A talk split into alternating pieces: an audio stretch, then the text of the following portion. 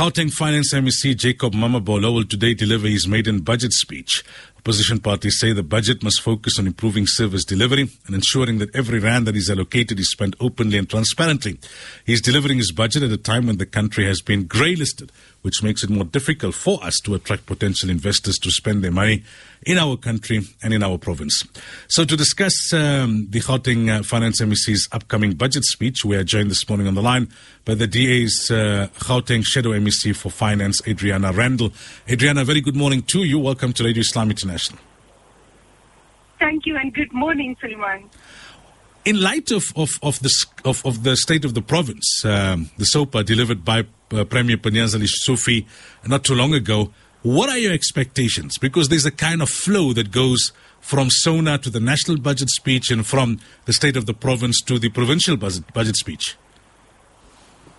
Yes, you're absolutely right. And that's why we say that MEC Mamabolo has got his work cut out for him in terms of a tight balancing act between service delivery to our residents that's losing hope.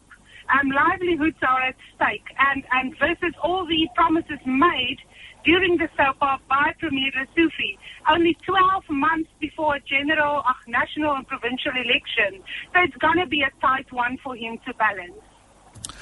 So, do you, did you pick up indications from the State of the Province address in terms of what's likely to come in the budget?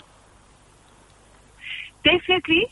So let's focus first of all on um, the the e-tolls. I mean, that's always been very controversial, and even more now because now, how can you take on debt that you don't even know what it's going to be, how much it's going to be? And I'm speaking specifically about refunding people that's been paying their e-toll bills.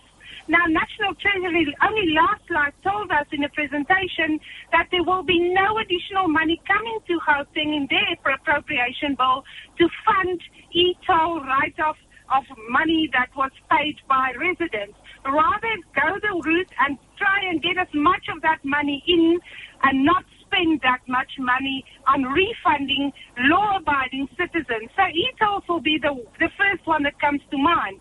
The second one is the capital expenditure on building new schools. The influx monthly of new learners has reached alarming figures. We've not seen new schools being built. We need quality education as, if, as of yesterday. And this government, unfortunately, is not succeeding in, um, you know, meeting the demand for uh, uh, with regards to the influx. The provincial state bank, the provincial state pharmacy, is still other controversial issues that's going to cost us a lot of money. So instead of spending money to secure the social security for our vulnerable, we want to focus on services that can easily be done anytime by, for example, the Reserve Bank and the private market. But we do not have trust of private investors to come on board, and that's where the red lights are flickering. Now, the, the, the issue of Eskom, what, what can be uh, touched on in, in the budget speech? From the perspective of, of this speech, what would you like to see? Really like to see that we also continue cutting red tape in terms of IPPs, um, getting them licenses, and to secure any credits that comes into the grid to make sure that there's reserves, especially for our small and medium enterprises. We need to secure the, their, their, their sustainability of their business because there's been too many businesses closing down because they cannot afford the generator, the diesel, the petrol, etc. So, um, and then especially to our municipalities, I mean, they're in dire straits. Infrastructure are failing. This infrastructure was never made to be switched on and off four to five times a day. So this is a dire state that we find ourselves in, and province needs to come to the party urgently and open up to any IPP, any private investors that wants to come on board and start creating that extra megawatts that we urgently need.